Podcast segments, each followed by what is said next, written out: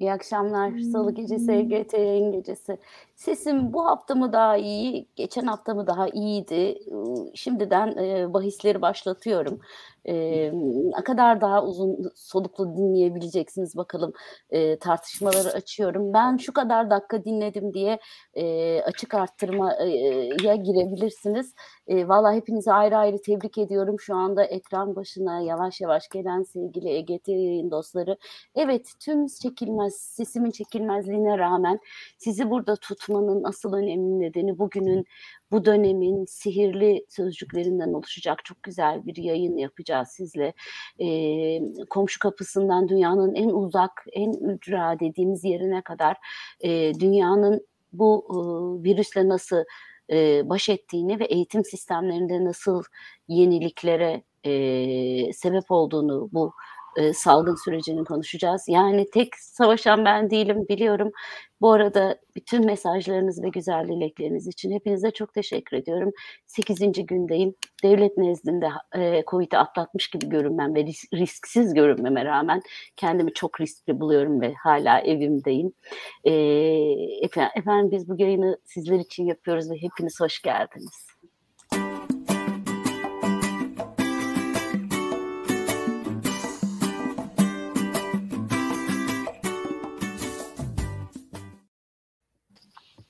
Dünyanın her köşesinde etkilenmeyen hemen hemen insan yok gibi. Hala COVID olmadıysanız şöyle bir kulağınızı çekip bir masaya falan vurmanın zamanı geldi diye düşünüyorum. Çünkü çok yayıldı ve bu dönemde de tabii en çok insanlar, çocuklar etkilendikçe de en çok eğitim sistemi, eğitim dünyası bu virüsten ve virüsün yol açtığı yoksunluktan etkilendi. Şimdi biz bugün değerli konuğumla beraber farklı ülkelerden örnekleri de sahadaki örnekleri de ekrana taşıyacağız ve salgın sürecinde farklı ülkelerdeki eğitim uygulamaları diyeceğiz. Doçent Doktor Sayın Murat İnce bizde. Hocam hoş geldiniz. Hoş bulduk. Merhabalar. Teşekkür ediyorum. Hocam şey diye başlar mısınız? Zonguldak'ın bağrından kopup gelen falan diye öyle bir cümle bekliyorum. Sizde var mı? Var. Kestane balının diyarı diyelim o zaman. Böyle çok moda oldu biliyorsunuz. Evet, geçen öğrenciler sordu, hocam sınavları olalı epey oldu, ne zaman açıklayacaksınız dedi. Ben de bir kemküm ettim. Sonra öncelikle kestane balının diyarı Zonguldak'tan herkese selamlar dedim. Çocuklar güldüler. Size de öyle diyeyim o zaman. Kestane balının diyarı Zonguldak'tan selam olsun. Yani olur da dedim, selamlamazsanız biz sufle verelim, hatırlatalım istedim. Bizim için kıymetli bir giriş. Bülent Ecevit Üniversitesi'nin değerli öğretim üyesi Murat Hocam. Siz de hemen konuya girmeden önce hızlıca arkadaşlarımı selamlıyorum. İlk selamım Merve Aydın'a bugün. Çünkü Merve Aydın'ın küratörlüğünde yapıyoruz bu yayını. İçeriği, konu başlığını ve konuğu tamamen kendi seçti, editörlüğünü yaptı. Merve bizim eğitimin yükselen değerlerinden, yükselen ekibinde böyle yıldızı parlayan isimlerden bir tanesi. Aramızda olduğu için çok mutluyuz. Kendisini en kısa zamanda ekranlarda sizle buluşturacağım ama şimdilik Twitter'dan yine paylaşımlar yapacak ve bu işin daha çok insana ulaşması için canhıraş çalışacak. Selam olsun Merve'ye ve tabii ki Kerim'le Tarık da ekran önünde. Hoş geldiniz çocuklar. Hoş bulduk hocam, merhabalar. Tarık, mikrofonu sana da uzatacağım, mikrofonun açıldığı anda. İyi akşamlar diliyorum herkese. Ben de açıkçası bu yayınla ilgili merakım bayağı yüksekti. Çünkü her ne kadar işin mutfağında olsam da farklı bilmediğim, farklı ülkelerdeki detayları da, salgın sürecindeki detayları da merak ediyorum. Hem bizim nerede olduğumuzu hem de aslında nerede olmadığımızı biraz daha bu konuda aydınlanacağız aslında. Tabii. Belki bildiğimiz yanlışlar olacaktır ki bilgi kirliliği çok fazlasıyla oluyor. Bunun hem biraz önüne geçmiş oluruz hem de aydınlanmış, biraz daha ufkumuz genişlemiş olur diye. Bu arada yine 3K'yı çakmışsın Kerim. Fatih Kürşat, Cansu hocama teşekkürlerimi iletiyorum. Bu 3K takma ismini bana bulduğu için bunu her zaman kullanacağım. Kendisine öyle selam mi iletiyorum tabii ki. Peki. Tarık. Bir de senin sesini. kıyas belki de en büyük günahlardan biridir ama karşılaştırma da en çok geliştiren öğelerden biri bence. O yüzden farklı yerlerde neler yapıldığını duymak beni her zaman çok heyecanlandırmıştır. Çok güzel bir yayın olacağını düşünüyorum. Harikasın Tarık'cığım, çok teşekkür ediyorum. Ben de şeye bağlayacaksın zannettim. Hani kıyas yapayım, karşılaştırma yapayım. Geçen hafta sesimiz daha iyiydi hocam falan diyeceksin zannettim. Neyse, biz daha fazla bu COVID meselesini uzatmayalım. COVID'in tam göbeğinden girelim. Salgın süreci ülkeleri ve eğitimi etkiledi Murat Hocam. Ben farklı ülkelerden örnekleri falan girmeden önce bu konuya niye değindiğimizi aslında size sormak istiyorum. Her çocuk parmak izi kadar farklı diyerek çıkıyoruz bu yola. Ardından da şu bir gerçek ki hiçbir ülkeyle nüfusumuz aynı değil. Pek çok ülkenin nüfusu kadar gencimiz var. Eğitim sistemimizin tanıklığını yapan aileler, tanıklığını yapan veli kitlesinin eğilimleri, kültürel yapısı dünyadaki pek çok şu anda adını söyleyeceğiniz ülkeden çok farklı. Öğretmenlerimizin yapısı çok farklı. Eğitim adına hedeflerimiz belki evrensel değerler olsa bile kısa vadedeki hedeflerimiz çok farklı. Tüm bunlara bakınca Tarık'ın da söylediği gibi evet, burada bir hazine var, kıyaslamakta bir hazine var ama biz buna niye girişiyoruz diye düşünmeden de edemiyorum. Başka ülkelere niye bakma ihtiyacı duyuyoruz? Bu programın genel maksadı nedir hocam sizce? Peki, teşekkür ediyorum. Öncelikle böyle bir yayına beni davet ettiğiniz için ekibinize teşekkür ederim. Ben yıllardır Ece Hanım'ı ve Ece Hanım'ın yaptığı yayınları takip ederim. Eğitimle ilgili bir farkındalık, bir bilinçlendirme faaliyeti olarak görüyorum.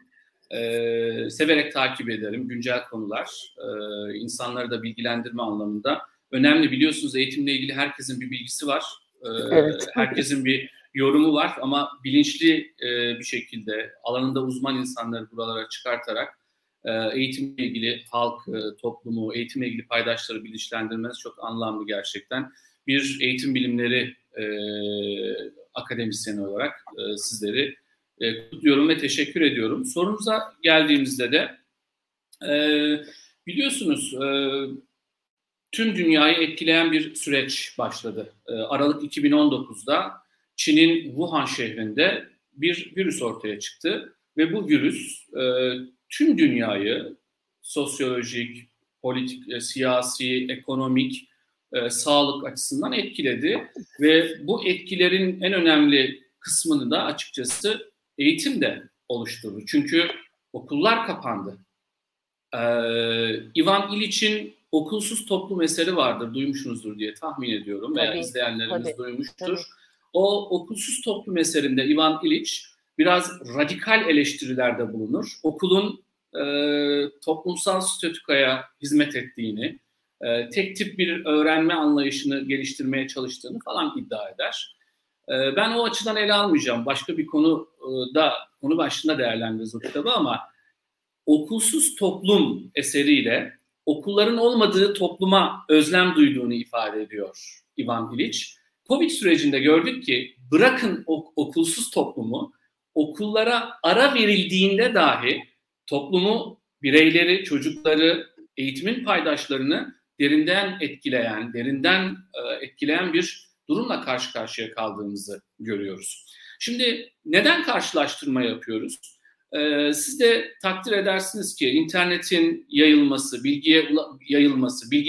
bilgiye ulaşımın çok basit hale gelmesi, kolay hale gelmesiyle dünyadaki eğitim uygulamalarına ulaşmak, dünyadaki eğitimle ilgili yeni düşüncelere, yeni inovasyonlara, yeni çalışmalara ulaşmak çok basit hale geldi.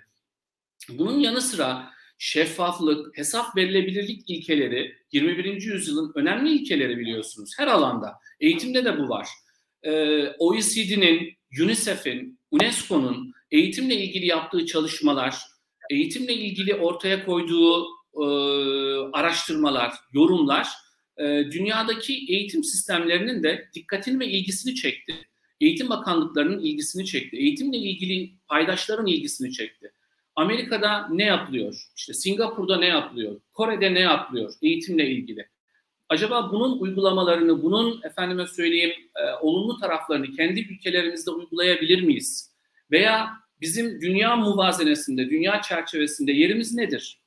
Hangi başarıları elde ediyoruz? Eksik yanlarımız nedir? Dezavantajlarımız nedir? Avantajlarımız nedir? Bunu görme anlamında bir karşılaştırmalı eğitime aslında ilgi ortaya çıktı. Bu internetin yayılmasıyla çok da arttı. Bununla ilgili kitaplar, yayınlar vesaire bu anlamda da çok fazla arttı. Covid süreci hepimizi ilgilendiriyor. Eğitimle ilgili yapılan çalışmalar neler, bunlarla ilgili döngüler neler, dönüşler neler, inovasyonlar neler, yeni teknikler, yöntemler neler? Tabii ki uygulamalı anlamda hepimizin dikkatini çekiyor. Günümüzde eğitim araştırmalarına bakıldığında dünyadaki en önemli problemlerden bir tanesi eğitime dair dezavantajlı gruptaki öğrencilerin eğitimdeki fırsat eşitliği bağlamında yaşadığı sorunlardır. Özellikle mülteci çocukların eğitimi, efendime söyleyeyim sosyoekonomik düzeyi zayıf olan ailelerin çocuklarının eğitimi, bunlarla ilgili çok fazla çalışma yapılıyor ve gündemde aslında bu var. Bunlar konuşulurken 2019 yılında, 2018 yılında bir de ortaya bu dezavantajlı gruptaki öğrencileri adeta daha da dezavantajlı duruma getirecek olan bir hastalık ortaya çıktı. Adına da Covid dedik, Covid-19 dedik. Ve bu hastalığın neticesinde çocuklar okulsuz kaldı. Çocuklar okul bahçelerinden mahrum kaldı, sınıflarından mahrum kaldı, arkadaşlarından mahrum kaldılar. Ve adeta bir cam ekranın önünde, kameranın önünde eğitim öğretim faaliyetlerini yürütmeye başladılar. Peki gerçekten yapılan uzaktan eğitim miydi? Gerçekten uzaktan eğitimin doğruları, uzaktan eğitimin efendime söyleyeyim teknikleri, yöntemleri mi uygulanıyordu bu çalışmada? Bunun sorgulamasını yapmak gerekiyor. Aslında siz geçtiğimiz yayınlarda Aysun Hanım vardı. Aysun Hanım'ı davet etmiştiniz. Onunla da genel hatlarıyla bunu değerlendirdiniz. İzleyiciler falan da çok fazla konuştuk. Evet. Evet. Merak edenler o yayını da izleyebilirler. Biz aslında ne yaptık Ece Hanım? Şunu yaptık. Değerli dinleyiciler, izleyiciler, biz yüz yüze yaptığımız eğitimi, yüz yüze eğitim anlamında yaptığımız uygulamaları kamera önünde yapmaya başladık. Evet. Zoom ekranı önünde yaptık. Microsoft Teams uygulaması önünde yapmaya başladık. Bu da ne kadar etkiledi, ne kadar etkili oldu, sonrasında sonuçlarına ulaşmaya hepimiz görüyoruz, ulaşmaya başladık. Bunun yanı sıra o Covid'de okulların kapandığı süre içerisinde mesela bizim ülkemizde bakanlık açıklamıştı diye düşünüyorum. Toplam 18 milyon öğrencimiz var biliyorsunuz Türkiye evet. Cumhuriyeti Devleti'nde. Yaklaşık 3 veya 5 milyon arasında öğrenci tam hatırlamıyorum. İnternet erişimi olmadığı için EBA ile ilgili kaynaklara ulaşamadılar. Şimdi bakın bu zaten dezavantajlı gruptaki öğrencilerin problemleri vardı eğitime ulaşım noktasında. Bu açıdan bakıldığında Covid'in etkisiyle beraber bu uçurum daha da arttı. Hatta şöyle bir anekdot da anlatayım. İşte öğrencilerimiz var, yüksek lisans yapan, milli eğitimde çalışan öğretmenlerimiz var veya eşimiz, dostumuz var öğretmenlik yapan farklı kurumlarda, özel, devlet. Şöyle şu yorumlarda bulundular. Dediler ki, hocam biz uzaktan dersleri verdik, sonra okullar bir ara açıldı. Çocuklar okula geldiklerinde hiçbir şey anlamadıklarını veya çok eksik anladıklarını, çok büyük öğrenme kayıpları olduğunu söylediler. Böyle bir yorum yaptılar. Bu çok açıktı, çok açıkçası ortaya çıkması muhtemel bir durumdu öğrenme kayıplarının olması. Bu da açıkça söylemek gerekirse eğitim ve öğretimin niteliğini problemli, sorgulanabilir hale getirdi. Peki bu sadece bizim ülkemizin bir realitesi mi, bir gerçeği mi? Elbette hayır. Tüm dünyanın muhatap olduğu bir realite, bir gerçeklik, bununla ilgili gerçek bir durum söz konusu, bir olgu söz konusu ve bu olguyla tüm ülkeler başa çıkmak için mücadele ettiler. Ben yapılan çalışmaları bu anlamda aslında saygın buluyorum, saygı duymamız gerektiğini düşünüyorum bu anlamda. Çünkü kimsenin beklediği bir şey değildi. Yani birisi 2019'un Eylül ayında, Ekim ayında deseydi ki, İşte 50 gün evde karantinada kalacaksınız. Kafeler kapanacak, okullar kapanacak deseydi kimse inanmazdı. Veya ben hep soruyorum mesela öğrencilerime, 2020'nin Mart'ından önce Zoom diye bu uygulamayı biliyor muydunuz diyorum. Sınıfta parmak kaldıran yok.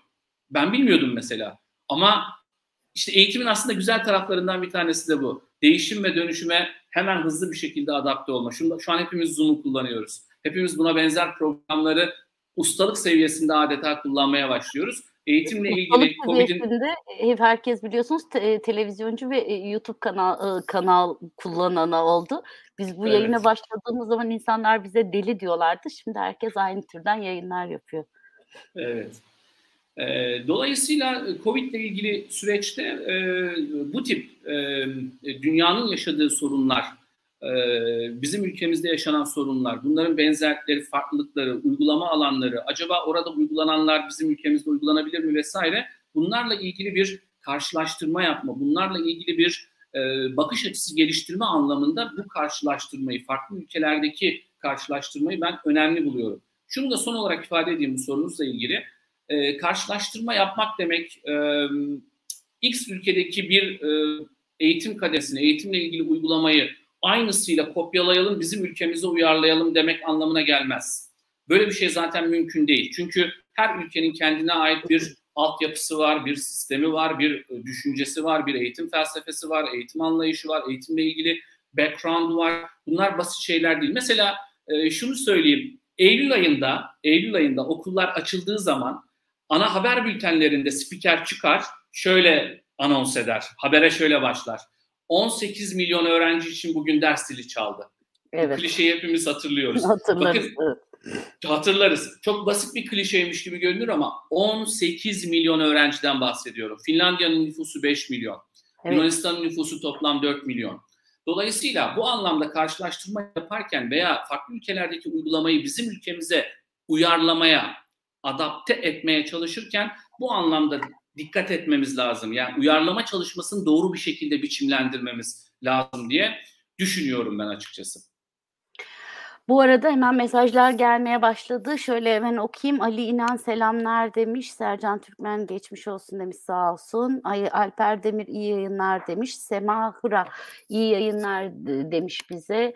Ve Seviye Berber hocam iyi yayınlar Murat hocam. Can kulağıyla dinliyoruz demiş. Okan Bilgin'in size çok selam var. Harikasınız, keyifle dinliyoruz demiş. Eğer biz de bu keyifle dinleyenleri ve yorum yapanlara diyelim ki soru ve görüşleriniz olursa hem buradan hem de Twitter'dan veya mümkünse Instagram'dan nereden istiyorsanız bize anında ulaşabilirsiniz yorumlarınızla birlikte ve sorularınızla birlikte.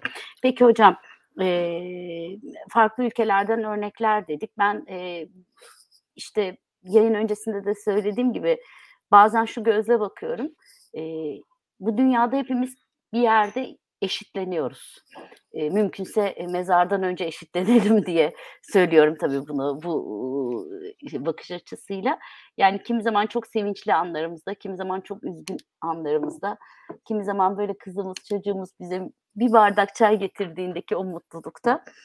Ama bazen de böyle bir virüsle karşılaştığımızda pek çok dünyadaki öğrenci sizin de demin anlattığınız gibi aynı anda okulsuz, eğitimsiz, hatta öğretimsiz, hatta işte ne bileyim oyunsuz kaldı. Örneklerle bunu böyle bu çelişkiyi bize anlatmak isteseniz neler söylersiniz? Tabii hemen birkaç örnek de vereyim uygulamaya dair. Şimdi şimdi öncelikle okulla ilgili kavramı bir zihnimizde canlandırmamız lazım. Okul kavramının içini doldurmamız gerekiyor. Okul çocukların sadece hayata hazırlandığı yer değil günümüzün anlayışında. Temel mottosu şu günümüz eğitim anlayışının. Okul hayatın ta kendisi. Evet. Peki hangi okul? Hangi okul hayatın ta kendisi olur? Hayatın kendisi olan okul dediğimiz zaman ne anlıyoruz? Bunun içini açmamız lazım. Bir kere okul sadece akademik bilgilerin çocuğa boca edildiği, kitaptaki cümlelerin, kitaptaki konuların, ünitelerin öğrenciye verildiği yer değil. Okul aynı zamanda sosyal etkileşimin merkezi, okul aynı zamanda kültürel etkileşimin merkezi, okul aynı zamanda oyun merkezi, okul aynı zamanda... bireylerin kişisel gelişimlerini gerçekleştirdiği, o Paul Sartre'ın varoluşçu anlayışında varlığını ortaya koyduğu yerlerden bir tanesi. Varoluşunu simgelediği yerlerden bir tanesi. Sosyalleştiği, paylaştığı yerlerden bir tanesi. Şimdi siz okul denklemini çocuğun hayatından, bireyin hayatından çıkardığınızda birçok noktayı da çıkartmış oluyorsunuz. Uzaktan eğitim vesilesiyle, uzaktan eğitim vasıtasıyla elbette öğretmenlerimiz adeta kahramanlık destanı yazmışlardır. Hem özel okullarımızda hem devlet okullarımızda. Hepsine saygıyla, sevgiyle buradan anmakta bir problem yok. Emekleri için hepsine teşekkür etmemiz gerekiyor. Ancak siz de takdir edersiniz ki öğretmenlik dediğimiz meslek bir cana dokunmak mesleğidir. Sadece beynine bir şeyler koymak değil, zihnine bir şeyler koymak değil, kalbine bir şeyler koymak anlamındadır. Aynı zamanda bir anılaştırma işidir öğretmenlik, hikayeleştirme işidir. Hep şunu anlatırız mesela, deriz ki ya ilkokulda bir öğretmenim vardı, ondan sonra gitar çalmaya başladım. Şu an çok iyi gitar çalıyorsam onun sayesindedir. Buna benzer örnekleri çoğaltabiliriz. İşte bunun merkezidir okullar. Dolayısıyla okulların kapalı kalması büyük bir problem oluşturdu tüm dünyada. UNICEF 2021'in Ağustos ayında bir deklarasyon yayınladı ve bu deklarasyonda dedi ki okulları COVID-19 tedbirlerini göz önünde bulundurarak mutlaka açmak zorundayız. Evet. Ve 2021'in Ağustos ayında UNICEF'in bu çağrısına dünyadaki hemen hemen bütün ülkeler uymaya çalıştı. Türkiye Cumhuriyeti de bunlardan bir tanesiydi. Mesela Amerika Birleşik Devletleri'nde tüm kademelerde Eylül ayından itibaren yüz yüze eğitime geçildi. İngiltere'de yine aynı şekilde, Güney Kore'de yine aynı şekilde, Singapur'da yine aynı şekilde, Japonya'da yine aynı şekilde, Türkiye Cumhuriyeti Devleti'nde de yine aynı şekilde. Çünkü burada iki durum söz konusuydu. Birincisi, çocuklar COVID-19 sürecinde öğrenme kayıpları yaşadılar. Bu öğrenme kayıplarının telafi edilmesine ihtiyacımız vardı. Bu birinci durumdu. İkincisi, öğrencilerin sosyal becerilerinin gelişimi noktasında yapılacak etkinliklerin okula geri dönüş kapsamında tekrar değerlendirilmesine ihtiyaç vardı. Evet. Dolayısıyla gelişmiş ülkeler ve gelişmekte olan ülkeler bu iki hususu göz önünde bulundurarak çalışmalarını yapılandırdılar. Mesela Amerika'da okulların yüz yüze eğitime başlamasıyla birlikte telafi eğitimleri başladı. Telafi eğitimlerine yoğunluk verdiler. Öğretim programlarında var olan kazanımları öğrenciye kazandırmak, etkinlikler bağlamında çalışmalarını sürdürülebilir kılmak için planlamalar yaptılar. Yine İngiltere'de, Birleşik Krallık'ta diyelim, Galler, Skoçya, İngiltere'de de buna benzer çalışmalar yapıldı. Şimdi mesela Omicron varyantı ortaya çıktı biliyorsunuz. Omicron varyantı hastaneye düşürme anlamında çok büyük bir problem yaratmıyor anladığım kadarıyla Sağlık Bakanlıklarının açıklamalarına göre. İngiltere Eğitim Bakanı Twitter'da bir paylaşımda bulundu. Okullar kapanmayacak dedi. Evet. Daha yeni bir iki haftalık mevzudur. Twitter'da isteyenler bakabilirler. Yine aynı şekilde Amerika'da benzer durum söz konusu. Almanya'da bir farklı durum söz konusu oldu. Özellikle Kasım ayının ortalarında, Aralık ayının başlarına doğru vaka sayısı artmaya başlayınca bazı eyaletlerde okula öğrencinin gönderilmesi veliye bağlı hale geldi bazı eyaletlerinde. Veli istemezse biz uzaktan eğitimi tercih ediyoruz bu dönem, en azından vakaların çok arttığı bu dönemde demeye başladılar. Ama yine çok okullar katı bir şekilde artık kapanmadı. Sayın Bakanımızın açıklaması vardı biliyorsunuz. Okulları kapatma gibi bir lüksümüz yok. Okullar ilk kapanan yerler olmayacak diye. Evet. Tüm dünyada buna benzer bir algının olması durumu söz konusu, açıkça söylemek gerekirse. Bu da eğitimde sürdürülebilir bir kalite açısından, sürdürülebilir bir niteliği ortaya koyma açısından önem arz ediyor diye düşünüyorum. Çünkü okul dediğimiz kurumları sadece matematik dersini aldığımız, İngilizce dersini aldığımız, fen bilgisi dersini aldığımız yerler olarak görmek, günümüz eğitim anlayışı için çok sınırlı bir çerçeve çizmek anlamına geliyor. Dolayısıyla okulları açık tutma noktasında tüm ülkelerin bir irade ortaya koyduğunu söyleyebiliriz. Açıkça söylemek gerekirse bu bir isteğe bağlı bir durum değil, bu bir zorunluluk. Çocukların hem akademik becerileri, hem sosyal becerileri, hem kendi kişisel gelişimleri anlamında okulların açık tutulması diye düşünebiliriz. Yüksek öğretim boyutuna geldiğimizde bizi üniversitelerden de dinleyen çok fazla dinleyicimiz, izleyicimiz vardır. O anlamda da birkaç kelam etmek isterim müsaade ederseniz. Lütfen. Üniversitelerle ilgili de biliyorsunuz ilk başlarda üniversitelerde Covid salgını çıktığında Yüksek Öğretim Kurulu çok hızlı bir aksiyon aldı bizim ülkemizde. Hemen hemen bütün üniversiteler uzaktan eğitime geçti. Burada uzaktan eğitimin niteliğiyle ilgili bir şey konuşmuyorum. Uzaktan eğitime geçildiğinden bahsediyorum. Uzaktan eğitimi çok kaliteli yaptık anlamında bir şey lütfen bir yorum çıkmasın burada. Onu değerlendiririz daha sonraki yayınlarda belki. Var olan olgudan bahsediyorum, realiteden bahsediyorum. Hızlı bir adım atıldı, uzaktan eğitim süreçlerine geçildi, uzaktan eğitim sürecine adapte olması için altyapı çalışmalarına gidildi. Mesela bizim ülkemizde uzaktan eğitim sürecini çok uzun süredir yürüten Anadolu Üniversitesi, İstanbul Üniversitesi, Atatürk Üniversitesi gibi üniversitelerin altyapılarından yararlanmak suretiyle bazı üniversiteler eğitimlerine devam ettiler. Yine bizim üniversitemiz mesela hemen uzaktan eğitim modülünü açtı veya farklı üniversitelerde benzer şeyi yaptı. Ancak uygulama dersleri vardı tıp fakültesi, eczacılık gibi. Onların bazıları yüz yüze oldu gerçi. Ama 2021'in Eylül'ünden itibaren siz de biliyorsunuz ki hemen bütün üniversiteler uzaktan eğitim sürecini sonlandırdı. Ama hibrit eğitim adı altında çok moda biliyorsunuz. Son dönemde herkes konuşuyor hibrit eğitim falan. Bazı dersleri yüz yüze, bazı dersleri uzaktan vermek suretiyle bir eğitim anlayışı ortaya koymaya başladılar. Bu son Omicron varyantıyla beraber bazı üniversitelerimizde işte 7 Ocağı kadardı. Mesela Boğaziçi Üniversitesi'nde uzaktan eğitime geçildi.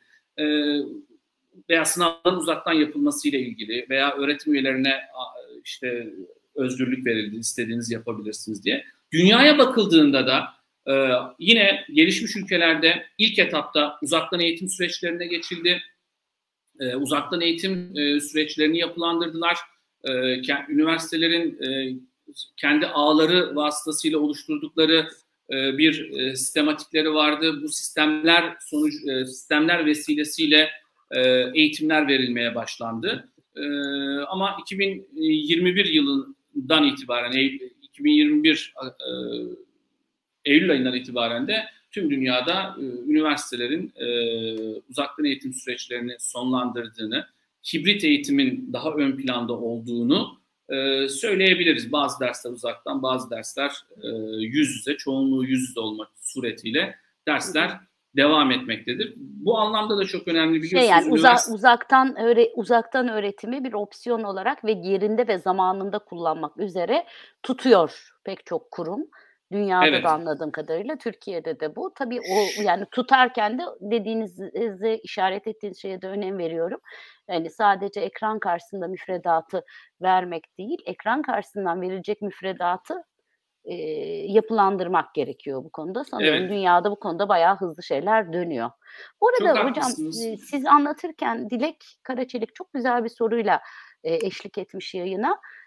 Onu da bir okuyayım. Siz anlatırken lütfen onun cevabını da böyle arkadan getirin istiyorum. 4 aydır öğrencilerimin öğrenme kaybıyla uğraşmıyorum diyor Dilek hocam. Yani öğrenme kaybıyla falan uğraşmıyor ve ben mesela benim için de aynı şey geçerli. Ben de bu yıl liseye giriyorum. 9. sınıfların derslerine giriyorum. Öğrenme kayıpları bizim aşamayacağımız bir noktada değil ya da öyle söyleyeyim. Yani hani mutlaka vardır da aşamayacağımız bir yerde değil. Fakat diyor hocam olumsuz davranışlarıyla uğraşıyorum daha çok ve yine lise dahil söylüyorum bunu. Lise dahil pek çok üniversite öğrencisini de dahil ederek söylüyorum. Sosyal ve duygusal gelişimler konusunda evet ben de Dilek hocamla aynı fikirdeyim. Aynı sorunları hissediyorum. Dünyada bu durumu yaşayan ülkeler var mı diyor. Mesela ben Türkiye'de pek çok arkadaşımda bunu görüyorum ama dünyada da bunları yaşıyor mu Murat hocam ne der diyor. Teşekkür ediyorum Dilek Hanım'a sorusu için. Şöyle öğrenme kaybını yaşamaması gayet güzel. Yani çok sevindim hocamızın adına, öğretmenimizin adına. Ama öğrenme kayıpları ile ilgili açıkçası çok fazla dönüt alıyorum ben sahadan, arkadaşlarımızdan, öğrencilerimizden, öğretmenlerimizden. olumsuz davranış alanında da. Aşamayacağımız boyutta değil belki. Hani kayıp yok demek doğru değil. Aşamayacağımız bir boyutta değil. Yani telafi derslerimizle ya da ne bileyim yapacağımız ekstra bir iki dokunuşla aşamayacağımız bir noktada değil gibi geliyor bana da. Eğer okulları açık tutmasaydık problem yaşayacaktık. Tabii, ben de onu söylüyorum. Tabii. Okulların açık olmasının avantajından bahsettim orada açıkçası. Tabii. O irade önemliydi. Onu bahsetmeye çalıştım. Kesinlikle yine aynı şekilde, olumsuz davranışlarla ilgili literatüre bakıldığında mesela Japonya'da ve Güney Kore'de bir makale okumuştum konuyla ilgili. Olumsuz davranış anlamında şeye çok fazla sosyal medyaya ve efendime söyleyeyim teknoloji kullanımına, tablet, akıllı telefon kullanımına çok fazla rağbet gösterdiği ve bu anlamda konsantrasyon kayıpları yaşandığı, çocuğun çalışmasını etkilediği, bunun yanı sıra çocuğun sosyal ilişkilerinde problem yaşamaya başladığı, daha kavgacı olduğuna dair yorumlar okumuştum. Özellikle Uzak Doğu ülkeleriyle ilgili. Bununla ilgili, bunun yanı sıra ben Covid sürecinde neler yaptığı ile ilgili Finlandiya Eğitim Bakanlığı'na bir mail atmıştım. Finlandiya Eğitim Bakanlığı da bana sayfalarca PDF dosyasıyla neler yaptıklarına dair bir şeyler göndermişlerdi. Orada orada en önemli maddelerden bir tanesi şuydu. Çocukların sosyal ilişkiler anlamında problemler yaşadığını gördük, tespit ettik. Bununla ilgili çocukların sosyal etkileşimi arttırıcı, birlikte hareket edeceği etkinlikler planlamaya başladık. Bu telafi eğitimleri kapsamında sadece akademik dersleriyle ilgili çalışmalar değil, aynı zamanda bu sosyal ilişkilerini düzeltecek etkinliklere yer vermeye başladık diye bir not düşmüşlerdi. Onu da burada ifade etmek isterim. Sanıyorum tüm dünyada buna benzer, Dilek Hocam'ın yaşadığı sorunlara benzer durumlarla karşı karşıyadır diye tahmin ediyorum ben de. Bu arada benzer bir soruyu Seviye Berber de sormuş. Aynı mantıkta bu sefer de o şundan bahsetmiş. Okullarımızda öğrencilerde okuma yazma becerilerinde bile geri kayıplar var, geri kaldıklarını görüyoruz demiş. Diğer ülkelerde de özellikle ilkokul ve okuma yazma düzeyindeki çocuklar için böyle kayıplardan söz edilebiliyor mu elimizdeki raporlarda? Evet, açıkçası en çok sıkıntı yaşanan birimlerden bir tanesi, düzeylerden bir tanesi ilkokul çağındaki çocuklar. Çünkü aileden sonra ilk sosyalleştiği, ilk çevreyle tanıştığı yerlerden birisi okul çocuğu. Ve çocuğun kendi başına, kendi öz düzenlemeli çalışmasını yapılandırabilecek yaş tam olarak o değil.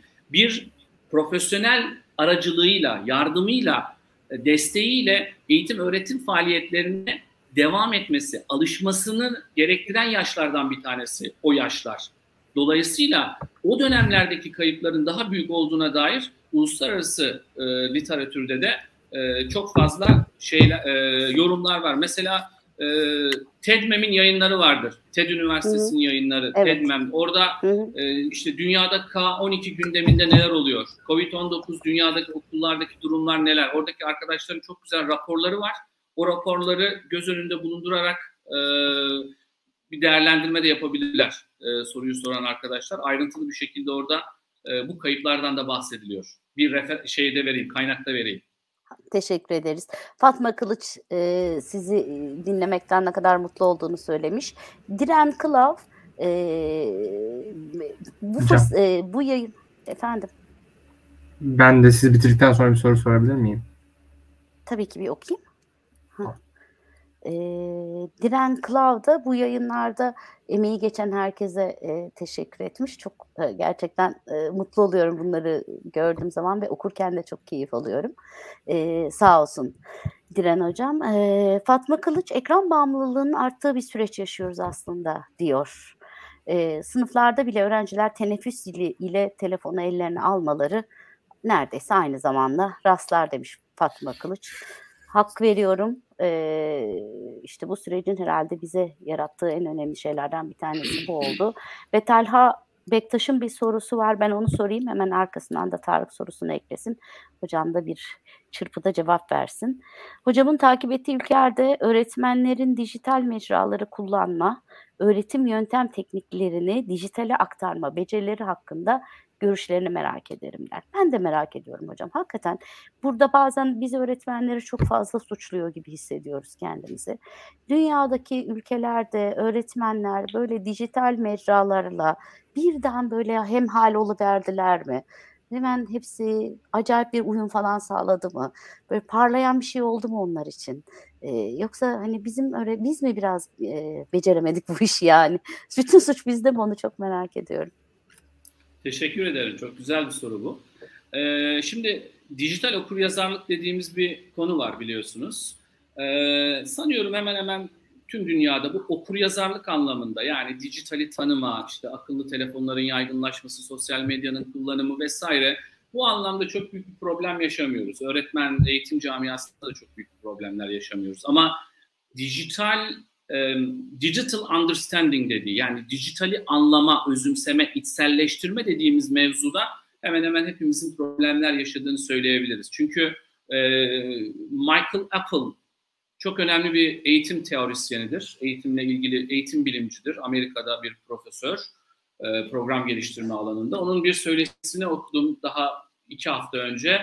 Şöyle diyor, dijital okuryazarlık noktasında öğretmenlerimizin eksiğini kapatma anlamında bir problem yaşamıyoruz. Öğretmenler bu eksiklerini kapatma anlamında. Mesela o Amerika'daki öğretmenlerden örnek veriyordu anladığım kadarıyla. Burada bir problem yaşamıyoruz. Öğretim tekniklerini ve yöntemlerini uyarlama noktasında genele bakıldığında çok büyük bir problem yaşanmıyor. Çünkü dijital araçları kullanma noktasında sıkıntıları yok Amerika'dakilerin, en azından onun örneğinde. Ama buradaki asıl problem, açıkça söylemek gerekirse, okulun diğer fonksiyonuyla ilgili, öğretmenliğin diğer fonksiyonuyla ilgili, çocuklara dokunma fonksiyonuyla ilgili, çocukların sosyal becerilerini geliştirme fonksiyonuyla ilgili açıkçası. Orada Michael Apple'ın değindiği nokta oydu. Yine öğretmenler biliyorsunuz ilk başta değişim noktasında hepimizin bir direnci olur. Kısa bir direnç yaşarız. Ya bu böyle olur mu? Bunu yapalım mı? Bu yapılması gerekir mi? Falan filan gibi. Ama süreç bitecek gibi görünmeyince biraz da mecbur kaldı insanlar biliyorsunuz. Bu sadece öğretmenler için değil, hepimiz için yeni normale, tırnak içinde söylüyorum. Evet. Yeni normale alışma süreciydi bu. Bundan eğitimciler de payını aldılar. Ve ben bu yeni normal sürece öğretmenlerin aslında adapte olduğunu düşünüyorum açıkça söylemek gerekirse. Ama tekrar söylemek isterim. Bakın bunu özellikle altını vurgulamak istiyorum. Bu sürece adapte olmak demek çok nitelikli işleri ortaya koyabileceğimiz anlamına gelmez. Çünkü eğitim ve öğretim dediğimiz faaliyetin yüz yüze olanını, dokunarak yapılanını göz ardı etmemeliyiz. Ben bu anlamda buna dikkat etmemizin gerektiğini düşünüyorum. Tarık'cığım. Ben de Muzaffer Hocam'ın söylediğinden yola çıkarak bir şey sormak istiyorum. Kendisi yakın gelecekte üniversiteler, liseler kapanacak, üniversiteler araştırma merkezlerine dönüşecek. İlk ve ortaokullar dönüşerek devam edecek. Artık bilgi her yerde olacak. Beceri, yetenek diplomadan kıymetli olacak gibi bir yorumda bulunmuş. Bu benim de uzun zamandır duyduğum bir senaryo. Bu konuyla alakalı gördüğünüz bazı gelişimler var mı? Yoksa siz bu senaryoyu, yani siz bu senaryoyu gerçekçi buluyor musunuz? Ve bu senaryoyla alakalı herhangi bir dönüşüm gördünüz mü diye soracaktım. Şimdi burada ya üniversiteler, bununla ilgili elbette yani yorumlar yapılabilir. İşte üniversitelerin fonksiyonu nedir, liselerin fonksiyonu nedir? Mutlaka dönüşüm faaliyeti, değişim faaliyeti tüm kademelerde olduğu gibi eğitim faaliyetlerinde de sürdürülebilir bir şekilde devam ediyor. Olacaktır. Bunlar normal. Ama ben açıkça söylemek gerekirse üniversitelerin kapanacağını, okulların kapanacağını falan zannetmiyorum. Ben öyle bir düşünce içerisinde değilim. Şu süreç, şu Covid süreci bilakis okullara ne kadar çok ihtiyacımız olduğunu ortaya koydu. Öğretmene ne kadar çok ihtiyacımız olduğunu ortaya koydu. Yoksa bakın okulların işlevinde değişiklikler olabilir. Muzaffer Bey'in dediği noktalara da katılıyorum elbette. Mutlaka bir dönüşüm yaşanır ama bu dönüşümün içerisinde X, Y, Z kademelerindeki okulların kapalı olmasını düşünmüyorum açıkça söylemek gerekirse. Bize bu süreç bunu öğretti diye düşünüyorum. Çünkü okula gerçekten ihtiyacımız var, öğretmene ihtiyacımız var, sınıfa ihtiyacımız var, teneffüse ihtiyacımız var, okuldaki kantine ihtiyacımız var. Evet. Evet ama bunları beceri temelli kullanmak zorunluluğumuz da var yani hani Muzaffer Bey'e katılmamak imkansız. Çünkü tabii artık 21. yüzyıl becerilerinin tümü adı üstünde beceri ve ihtiyacımız olan şey artık bilgiyi tutumu da davranışa çevirmiş olan öğrenciler. O beceri konusunu onu ikinci kısımda onu şimdi gördüm kusura bakmasın kesinlikle katılıyorum. Bir de şuna da değineyim ben. Bu 21. yüzyıl becerileri çok fazla dillendiriliyor biliyorsunuz. Herkes 21. yüzyıl becerisi işte yaratıcı düşünme, yansıtıcı düşünme, eleştirel düşünme vesaire. Tamam 14. Sanki... yüzyılda da ihtiyaç vardı biliyorum. Yok ama bu şu demek ki. Yaşamadım. Evet evet onu söylemeyecektim. Şunu söyleyeceğim. Bunun uygulanmasına dair. Bunun uygulama boyutundaki yeri ne olmalı? Yani öğretmenlerimiz birinci sınıfta, ikinci sınıfta, üçüncü sınıfta bu becerileri çocuklara nasıl yansıtsınlar, nasıl öğretsinler? Yani yoksa yaratıcı düşünme şöyledir, böyledir diyerek yaratıcı düşünmüyoruz veya demokratik bir tutum sergileyin deyince demokratik bir tutum sergilenmiyor. Bunun uygulaması nasıl olmalı? Bu uygulanabilmesi... Neden buna ihtiyaç var? Tabii neden buna ihtiyaç var? Siz de takdir edersiniz ki 19. 20. yüzyılın eğitim öğretim anlayışıyla 21. yüzyılın çocuklarını eğitmek mümkün değil. Tabii. Mümkün değil. Dolayısıyla bu anlamda bir dönüşüm, bir değişim elbette yaşamalıyız, yaşıyoruz. Buna adapte olmalıyız. Demode olmamalıyız. Old fashioned, İngilizlerin ifade ettiği o old fashioned, o eski moda tabir olmamamız gerekiyor. Yeni adapte olmamız gerekiyor. Bu arada buyurun. Muzaffer Bey'e belki cevaben olur. O da çok iyi biliyordur eminim bizler çünkü çok ya buradaki izleyicilerin hepsini ayakta alkışlıyorum ve sizleri bizleri hepimiz aslında bu eğitim dünyasının neredeyse ileri gelenleri diyebilecek düzeydeyiz okur yazarlığımız açısından. Mutlaka Muzaffer Hocam da rastlamıştır. Hindistan'da mesela Barefoot Akademi diye bir akademide diplomasız öğretmenlerle pek çok patent almış ve pek çok ödül kazanmış öğrencilerden oluşan bir kolej var, bir okul var. Yani dünyanın değişik yerlerinde sadece beceri temelli eğitimi önceleyerek yapılmış çok şey var. Yani hani o Cahil Hoca'da anlatıldığı gibi bir aklın başka bir akla tabi olması aptallıktır diyor ya bu aptallığa düşmeden yani öğretme aptallığına tırnak içinde öğretme aptallığına düşmeden sadece doğru sorularla öğrenciyi yönlendiren ve öğrencinin öğrenme isteğini tutkusunu ateşleyen, ilham veren okullar pandemiden önce de salgından önce de vardı. Salgından sonra da olacak.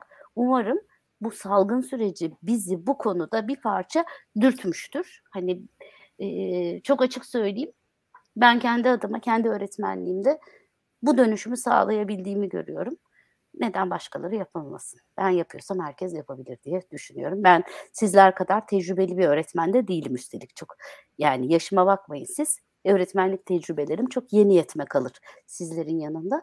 Ama buna rağmen ben bunları yapabiliyorsam bunun yapılabilmesi çok mümkün diye düşünelim ve son 5 dakika son dönemece Tarık'a bırakalım. Bakalım ne demiş bölümümüz? Çiçeği burnunda yeni bir bölüm. Hazır mısınız Murat Hocam? Hazırım. Çok heyecanlıyım. Alkışlar. Çok zor olmasın. Ya bunun altına bir alkış efekti de bulalım mı Kerim? Her sorudan sonra şöyle bir alkış efekti ya. Tam sitcom'a çevirelim diyorsunuz. Vallahi son bölümde ben alkış efekti bekliyorum. Yani o cevaplar çok kıymetli. Evet şimdi alkışlarınızla Murat İnce sahnede Tarık Emir Ergün sorularını soruyor. Hadi alkışlı Kerim. Biz yapalım efekti. Bazen de teknoloji bu şekildedir. Evet aynen. Elimiz kadar teknolojik hiçbir şey yok. Evet, hocam Z jenerasyonun kavramı ile ilgili bir tanımlama yapmanız gerekse, Z jenerasyonu kavramı ile ilgili bir tanımlama yapmanız gerekse neler söylersiniz? Yani tek bir sözcük falan demiyorsunuz değil mi? Genel bir tanımlama diyorsunuz. Z kuşağı yani. Diyorsunuz ya. Evet. Z kuşağı. Z jenerasyonu deyince korktum yalnız. Z kuşağı. Öncelikle öğrenmeye çok istekliler. Merak duyguları çok yüksek. Ama biraz çalışma noktasında ve başarı algılarıyla ilgili problemler var. Başarının içini doldurmaları gerekiyor bence. Yani başarı denilen kavramın içini doldurmaları gerekiyor. Çok fazla yani teyitli bilgiye muhtaçlar. Yani doğrulamadan paylaşımlar, yani teyit etmeden paylaşımlara inanıyorlar mesela. Bunlar birazcık benim dikkatimi çekiyor. Yoksa çalışmaya istekli, öğrenmeye istekliler, bilgiye ulaşma noktasında problemleri yok, dijital okuryazarlıkları anlamalarında bir problem yok ama başarı algılarını birazcık değiştirmelerine ihtiyaç var Z kuşağının. Çünkü mesela görüyorum, inanmak başarmanın yarısıdır. Yok kardeşim, öyle bir dünya yok. İnanmak başarmanın yarısı falan değildir. Sizi kandırıyorlar sevgili Z kuşağı arkadaşları veya Y kuşağından da buna inananlar varsa bence kandırıyorlar. İnanmak başarıya giden yolda bir ön koşul olabilir. Başarmak için terlemek lazım, çalışmak lazım, arada başarısızlık yaşamak lazım, takılıp düşmek ama yeniden kalkmak lazım. Dolayısıyla inanmıştım, neden olmadı diye bir şey yok yani. Evet. Tam da inandıydım yani. Ama neden olmadı? Ben inandım ve başarıyorum. Hani bir de şöyle bir şey var, bu kişisel gelişim kitapları var. Saygı duyuyorum birçoğuna elbette ama. Ben duymuyorum. Yani şöyle yani. Adı kişisel gelişim ama milyonlara satıyor mesela. Tuhaf geliyor bana biraz. Evet. İşte orada hani kişisel gelişim o diyoruz. O da yani. Yani ama milyonlara satıyoruz falan. Bir tuhaf açıkçası. Z kuşağına naçizane tavsiyem bu olacak açıkçası. Bir sanat eseri, bir spor takımı, bir konser bileti almam gerekse. Yani. Yani spor üç bileti al. Bir tanesi. Yani üç tanesinde birer seçenek seçmenizi istiyor. Hangisini alırsınız? Hayır. Üçünden de birer tane. Üçünden de birer tane. Sporla ilgili olan, ben Galatasaraylıyım. Benim yaşam felsefem Galatasaray, açıkça söylemek gerekirse. Kişisel bir ilgim var. Zonguldak'tan da maçlara gidiyorum İstanbul'a. Ara ara, sık sık. Yani Galatasaray'ın herhangi bir maçı olabilir eğer bir bilet diyorsanız. Diğer neydi sorduğunuz? Bir sanat eseri. Bir sanat eseri.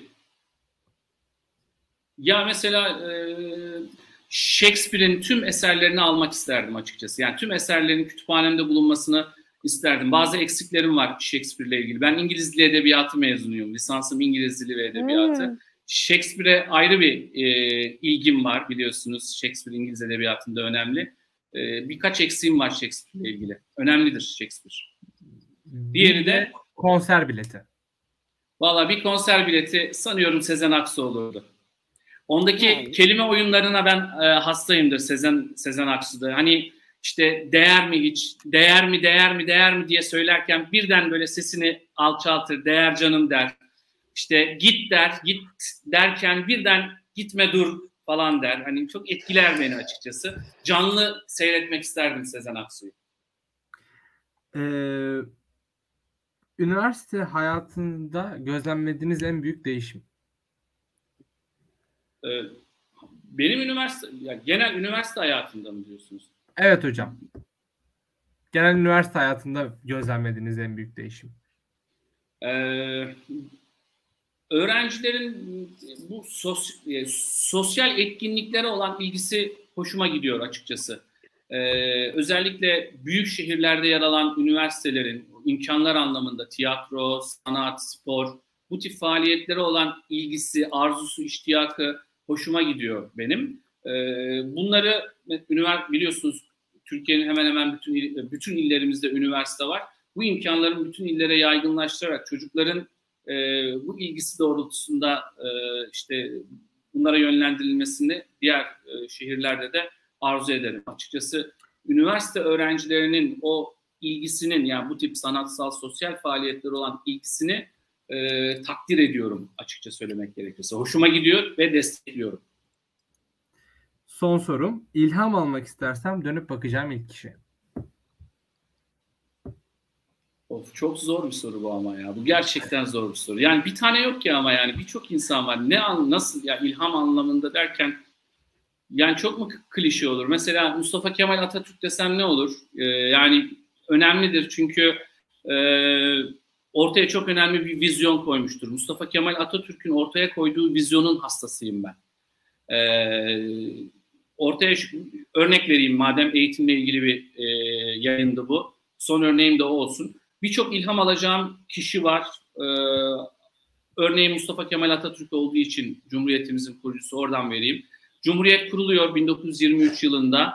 Yokluklar içerisinde büyük savaşlardan çıkılmış Mustafa Kemal Atatürk Türkiye'ye o dönemin dünyadaki en büyük eğitimcilerinden, en önemli eğitimcilerinden John Dewey'i davet ediyor. Evet. Eğitimin yapılandırılması, eğitimle ilgili bir perspektif, bir bakış açısı oluşturulması için. Vizyonun adı bu. Bu vizyondan o da yıllar sonra geliyor, diyor ki tekrar geldiğinde vay be diyor, benim yapmak istediklerimi Türkiye'de çoktan yapıp köy enstitülerini kurmuşlar biliyor musunuz diyor ikinci gelişinde de. Evet. Yani evet. Vizyonun vizyonu diyelim. Evet. Evet. Vizyonun vizyonu. Bunu söyleyebilirim. Peki, teşekkür ederim. Bitti soruların değil mi Emir'cim? Evet hocam. Tamam. O zaman şimdi en sevdiğim bölüme denk geldik. Yine geldik. Teşekkürler bölümüne. İçime bir huzur ve sevinç kaplıyor. Yine Fatma'nın zaten yazmış. Murat hocam Galatasaray maçına bilet alır diye. Sizden önce cevaplayanlar da vardı. Böyle izleyicilerimizin yakından tanıdığı birilerini ekranda kamuoyuyla buluşturmak, eğitim dünyasıyla buluşturmak benim için büyük bir onurdu. Bu keyfi bize bahşettiğiniz için hocam başta size çok teşekkür ediyorum. İkinci teşekkürüm sevgili Merve Aydın'a güzel yayını organize ettiği ve küratörlüğünü yaptığı için. Eğer sevgili izleyiciler siz de bu yayınlara bir konuk önerisi geliştirirseniz, benim de aklımda biri var, hatta ben varım, ben çıkmak istiyorum derseniz lütfen bize ulaşın. Sosyal medya üzerinden hemen arkadaşlarım hem formlar hazırlıyorlar hem de form dolduracak vaktim yok derseniz mesaj atın. Biz sizin için bir şekilde bulalım, buluşturalım. Her şeyi yapalım. Çünkü biz daha değişik sesleri buraya çıkarmaya ve o biricikliği bozmadan, aynı insanları defalarca çıkarmadan yeni yayınlar yapmaya kararlıyız. Bu arada özel istek üzerine kapanış anonsuma çiçekler eşliğinde lütfen kanalımıza abone olmayı unutmayınız bölümünü ekliyorum.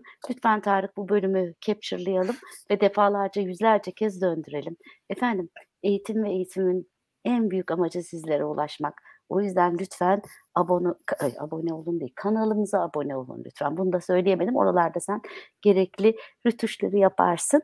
Muhteşem bir yayın oldu demiş Gizem, Yavuz İbişoğlu. Ece Hocam, Murat Hocam, Kerim ve Tarık, muhteşem emeğinize çok teşekkür ederim demiş.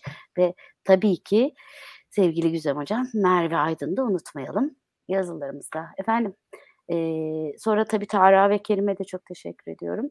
Bir de bir teşekkürüm izleyenlere. Eğer o izleyenler sorularıyla, görüşleriyle hadi bir kez daha demeseler, katkıda bulunmasalar biz bu salıları çoktan pes etmiş oluruz, çoktan bırakmış oluruz. Bizi, yayınlarımızı YouTube'dan izleyebilirsiniz. Yok izlemek istemiyoruz, sadece dinleyeceğiz, dinlemeye gücümüz yeter diyorsanız Spotify'da varız. Akşam yatarken Spotify'ı açıp öyle yatabilir ve yatarken dinleyebilirsiniz. Ya da otobüste sabahleyin, işe giderken serviste dinleyebilirsiniz.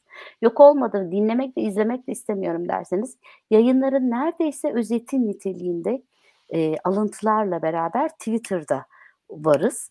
Twitter'dan EGT yayın etiketini listeleyerek bizi izleyebilirsiniz. O da olmaz, bana bunların hepsi çok zor geliyor derseniz şöyle Instagram'a bir göz atın. Instagram'da bazen küçük küçük parça yayınlar koyuyoruz.